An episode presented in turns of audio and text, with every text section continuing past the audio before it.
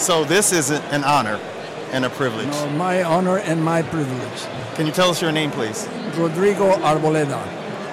So we're at Bitcoin 2021. It's cryptocurrency, it's the future. But you've always been about the future. Well, at least I have been aspiring to be in the future. I have been, I'm an architect by profession, but from the early 1980s, I got uh, hit by the bug of education and technology back in MIT in Boston when I went to school as an architect. And ever since, I've been very much involved with education and technology.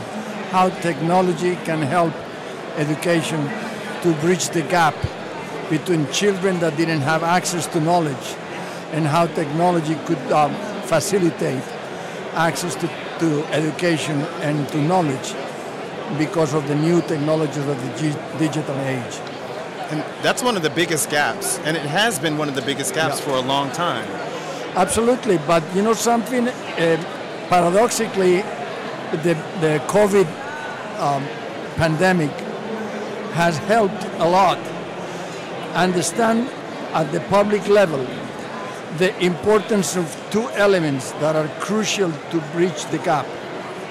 Number one, that the need for a high speed internet access to children in the lower part of the, of the economic system. And the second one is the equipment that the child can use in order to navigate in that highest, high speed type of uh, uh, highway. The new highway of the future of the 5Gs is not anymore asphalt or cement. Is a uh, is a highway in the waves, and that is going to be the one that children are going to navigate in the future in order to have access to knowledge. It's essential. And therefore, the COVID created the understanding of two words that in the dictionary were not present until that time. One is the word exponential. At the beginning of my, ex- I mean, my talks, I had to spend about five or seven minutes explaining to people what the word exponential meant. COVID is an exponential phenomenon because it is spread in an exponential fashion. So nowadays to talk about exponential doesn't require so much effort for people to understand. At the same time, people were subjected to such a lockdown that in the lower end of the economic pyramid, children were locked down with no internet and no instrument to have to help them navigate into the internet. So those two necessities are now so much at the front, at the forefront of, of people that if we don't really react right now to that and create the capacity for children in the lower end of the pyramid to navigate in this new realm, we will be damned. Yeah, because all learning went online. Absolutely. I have my daughter is past that age. I have a one-year-old as well, but JL he has uh, kids that had to go online, and if you couldn't go online, you're gonna you, you, they missed the gap of education. And we live here in the States in which we are privileged. Can you imagine this in Africa or India? Can you imagine this in Latin America in the lower in the lower side of the of the slums and Right. and children were locked for more than a year completely out of the out of the system for education? Yeah. This is unthinkable. Well, I want to take it back a little bit Uh-huh. to, to, for me, one of the most tremendous initiatives that I've seen in my lifetime, which is your initiative in Africa. Oh, it was, it was an outreach, not just in Africa. Also, I think it's you started in Colombia. It was worldwide. worldwide, yeah, initiative. Yeah, we, we call it uh, one laptop per child. The idea that was not the laptop per se as the end, the laptop was only the vehicle to have a child in the African savannah or in the Andes mountains or in the jungles of the Amazon or in India or in Southeast Asia to have access to knowledge through a very low cost, high uh, speed but low energy consumption device, which is a laptop that was designed at MIT precisely for children and for education. It was not a device that we took from an adult type of a market and we lowered the standards to be used by a child. It was a laptop designed from the very beginning to be used for a child and for education. And it was a, a monumental effort and it was a revolution. We ended up delivering as a non-for-profit more than 3 million of these laptops worldwide. And Africa for me was one of the most rewarding type of experiences that I have ever, ever had in my life. Yeah, amazing initiative. Now with that, now we have we have mobile phones, which it does help. Laptops are, are, are very important But- even now, but the, the bridge between the laptops, the mobile phones, and access to the internet. Yeah, at that time when we started this in 2005, the iPhone was not yet in existence. So um, it was a revolution. It was a revolution. And Stephen Jobs was one of the first uh, persons who really uh, helped us with this endeavor. Uh, and, and it was a it was a real very rewarding experience because we were able to deliver to children in the most remote places a, a system by which they could really have access to knowledge in an unprecedented scale. Yeah, I'm a big believer in having information and education become the light. Absolutely, and it was empowering the child to become the architect of his own destiny. Rather than we imposing on him what to learn, he was capable of looking for the things that he wanted to learn. Right. And it was a way for a child to learn about learning and to think about thinking. Take a look at those plays of words, which is not a play of words. Learning about learning and thinking about thinking, you know? Right. So, Absolutely. so it was it was more than a laptop. The laptop was only the vehicle. People Right. people have a, tend to confuse the the term that thinking it was a laptop project, and the laptop was not only the vehicle. It, it was a social democratic movement uh, more than anything else. Yeah, the ability for them to get it was a vessel for them to get the education, for them to be able to get the knowledge. and to democratize access to knowledge. It was really a, a social movement more than anything else. You know, I can look, and you mentioned COVID. I can look even now, even in communities here in the states, for people to be to be able to be vaccinated in that first wave, they needed to get online to be able to get vaccinated. Absolutely. So that there's still these barriers that are there. Absolutely. And we need to really, I mean, if there's one thing that the United States should and could do right now, is to create a super highway measured in gigabits per second and not in megabits per second. So all the things that you do with your work, which is streaming and video and audio and, and the combination of games and all of these things that are streamed, can be accessed by children in the lower end of the uh, socioeconomic pyramid. So you, what you guys are doing is fantastic, and I really want to congratulate you for what you guys are doing. Thank you. Well, hopefully we can connect on that. Um, but you told me something before the interview started, something about Rwanda. And as we know, Rwanda, 20 years ago, 20 some odd years ago, they had a like a, a a civil war. A, It was a genocide. genocide. It was a genocide.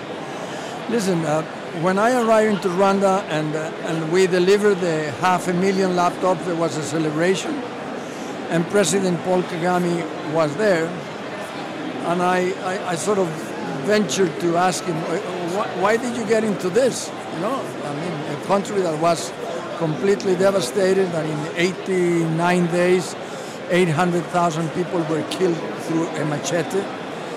And I said, well, uh, Rodrigo, very simple. Um, when I arrived after the genocide, I, one of the first things that I did was to convene my, my, my cabinet and ask them, okay, what are the resources that we have in order to rebuild this country? And we started to uh, build an inventory of the resources. And we realized that we didn't have any seaports, that we didn't have any navigable rivers, that we didn't have a, extensive agriculture. We only have uh, small uh, plots of land, and that we didn't have what my neighbors had, which could be considered a blessing or it could be considered a curse, which was uranium, gold, uh, uh, all of these other uh, uh, oil and gas and, and, and, and diamonds and so forth. And then I realized, okay, what do we have left? And we realized that we had hundreds of thousands of children that were orphans.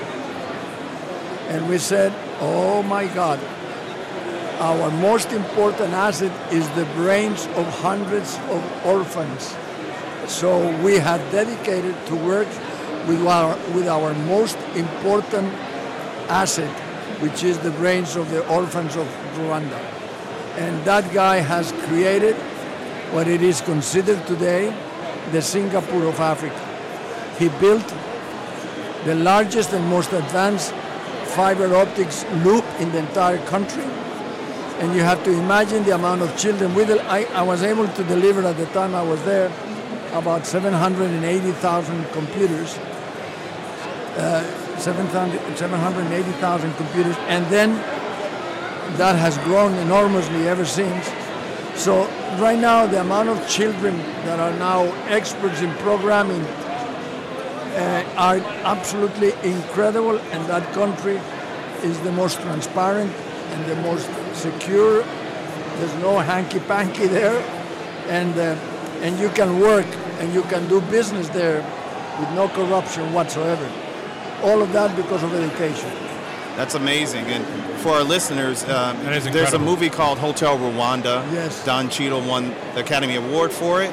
There's also an HBO movie called Sometimes in April. My friend Oris Erhuero uh, was in that movie. There's another country that you should look into, and that's Botswana. I, I have I've been those, to Botswana. those two countries for me were very important. One, Rwanda was able to manage scarcity or poverty, and Botswana was able to manage wealth. The, and there's a movie called The United Kingdom. It's the story of the king of Botswana that abdicated in order to be able to come back to, to Botswana and, and govern as a civic servant and run for president.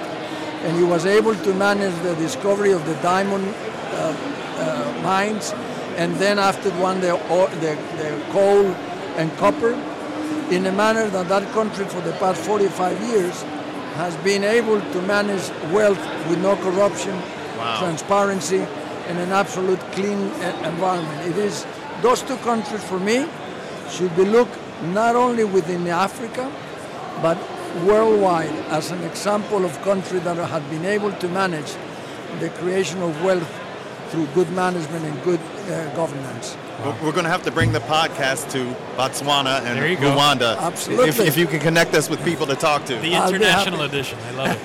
Absolutely.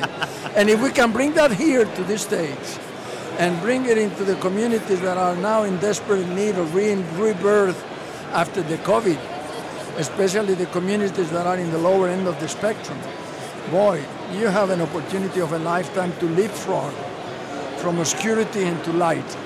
Now I have a question. How much is it the technology and the hardware versus the access to the internet, for example? Right now, the technology and the hardware, we focus on two issues. Number one, low consumption of energy.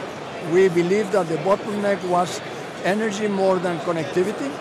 Connectivity is happening by, by pure organic growth. And the second one was that the, that the laptop should be able to be read not only inside of a room at full color, but automatically to be converted into a monochrome reflected into the outside because many people and many children in Africa didn't have a room to study. They were under the tree or something to that effect. And the screen of that particular device, it was a monumental design of, of, of, of an invention that is in- incredible. Even today, nobody has been able to invent a better screen than that one Oh, wow. at a low consumption of energy. Those two things were very important. Wow, That's amazing. that is amazing. So, I'd like to talk about the future. Yep. What are you up to now? And then what and what do you see for the future? What we are trying to do right now is to create a, a, a bridge between education and employment.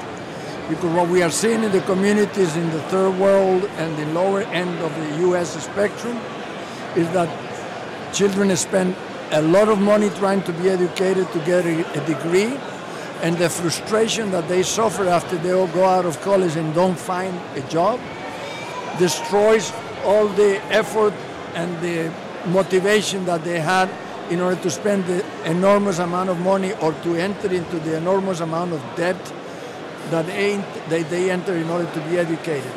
So we could create a better bridge between education and employment, that's one thing. Number two, we think that education has to change from one that until now, historically, it has been focusing on in, uh, supply.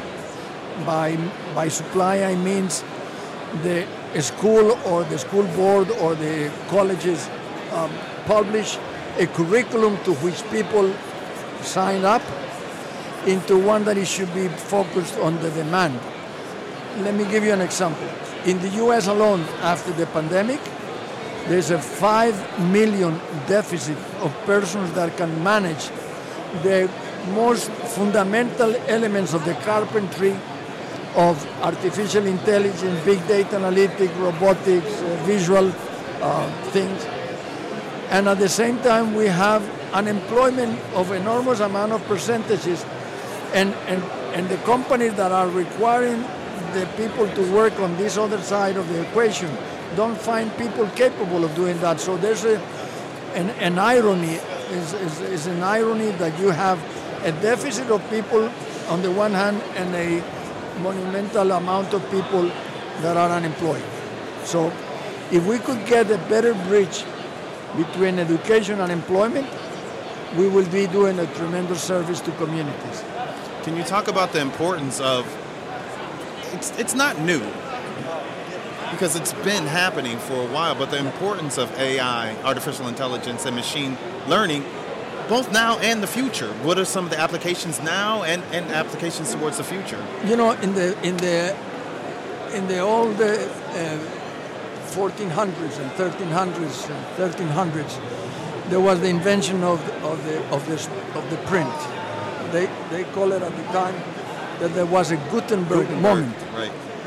Today we have about 10 Gutenberg moments coming up simultaneously. And those are creating what it is now called the uh, exponential technologies. Artificial intelligence, robotics, you know, 3D printing, all of these things. In, each of them in their own is being considered a Gutenberg moment. And that is the gigantic opportunity that we have to really transform the world from one that we have only two options. Either we create a Mad Max world or we create a Star Trek world. Thank you for keeping us in, in the entertainment world. So we need to get into the Star Trek. Right. That's the future, not the Mad Max. Absolutely. And that's where we, we can really all work together towards that end. And you guys that are in the in the video and audio and all of these entertainment and the creative and gaming and so forth can be of, of, of creative uh, uh, inspiration to get all of these things in the hands of children. Yeah, so we're seeing, you know, I've been tracking the autonomous car industry. A lot of people Yeah. don't realize in three years, you know, three to five years, there's going to be so many autonomous cars on the road Yeah. that it'll be a revolution like the iPhone, you know, like the iPhone transformed phone technology. And AI and machine learning is a big part of that. So for me, that's one community that Well, I own, I own a Tesla for the past almost six years now. you just need a software upload. that, that the, the first Tesla that I had, the autonomous side of the equation was very primitive. You cannot imagine what it is, what this car is doing right now after six years. The learning, the auto learning experience that the software of the car that is being uploaded constantly Right. and updated constantly. It is a completely different vehicle, than what it, the same vehicle, Yeah. from what it was three years ago when I last converted into my lease. I have had two leases right now. I will never go back to a regular vehicle again. Right. Yeah. This, is, this is, and what that is happening here today at, Bit, at this Bitcoin conference is another example of the exuberation and the motivation and the excitement and the and the and the energy that you can see the, here today. It's incredible, absolutely incredible. It is fantastic. I'm so thrilled to be here today. I'm very honored to have been talking to you guys. Thank you. Likewise. Yeah, this this has been amazing. We don't want to take up all of, all of your time. Oh, my but pleasure. This has been an honor and a privilege. More, more to follow. Yes. Absolutely, because you're doing big things here. You you live here in Miami, but you're doing more, even more big things. We Mi- think, we think that from Miami we can influence the rest of the world in a fashion that even Miamians don't understand and don't realize so far. Okay, wait a minute. I'm not done. Then can you talk about that? I mean, because I know you know the focus right now is the tech industry. Let me let me tell you an experience. When we first, when I was first asked to, to run as the CEO of this non non for profit organization called uh, One Laptop per Child, which was based in Boston at MIT, uh, I told my, my classmate and, and, and founder of that project, Nicholas Negroponte, Nicholas, okay, if you want me to really work on the Third World War, uh, war, I need to move to Miami. This the whole company. And he said, um, well, you have complete authority to do whatever you want. And I moved the whole company, which was a non-for-profit company, but it was managed like a, no- like a for-profit entity or a corporation because what we were doing, we were moving about uh, $11 million a month of computers as a non-for-profit organization with no capital no working capital. So before I ordered a computer in China, which was the manufacturing uh, uh, factory, I had to send them a letter of credit accepted by, by Citibank. Otherwise, they wouldn't even start calling for the parts. So it was, it was managed as a corporation, but it was a non-for-profit. But what I'm trying to tell you is that Miami is at the center of gravity. You are five hours away from Los Angeles, three hours away from New York, seven hours away from Europe, three hours away from Caracas, Bogota, Mexico City, Central America. You are in the same time zone of most of the Latin American cities and you are in the cultural environment of the Latin American environment, so you don't have to really switch your mindset into a completely different culture. You, you are more in tune with the American way of doing things. So for us, moving to Miami, the whole project was a no-brainer.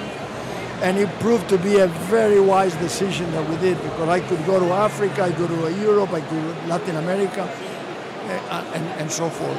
It was very wise. So you see Miami as a center place. They are the focus here now is the tech industry and, and, and ensuring that the tech industry grows here.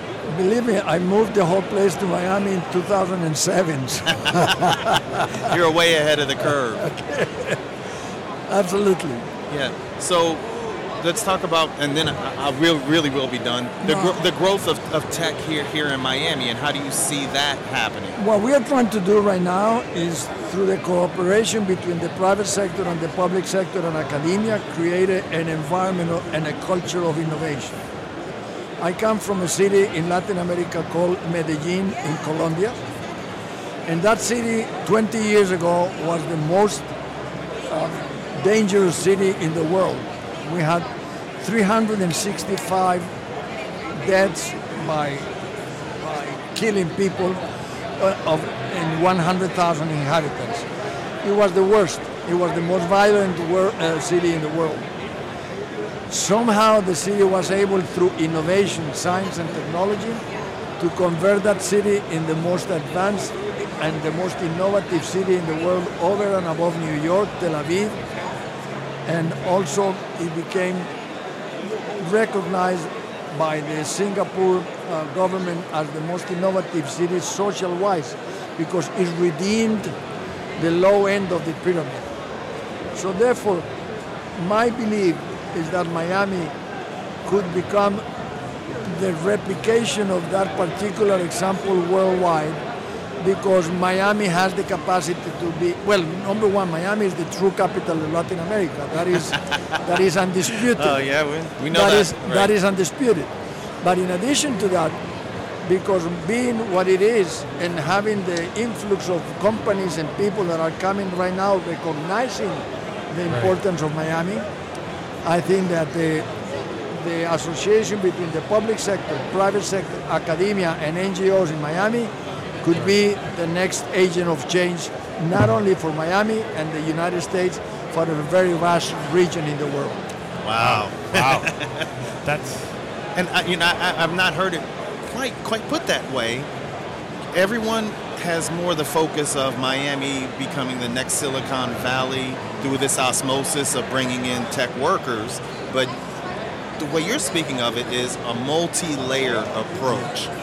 So that's amazing. Because what happened, the danger that we have in Miami is that unless we do not create the culture of innovation in the population of Miami, these companies that are coming right now, in two or three years' time, if they don't find the talent that they are looking for, they will Right. leave again. Yeah.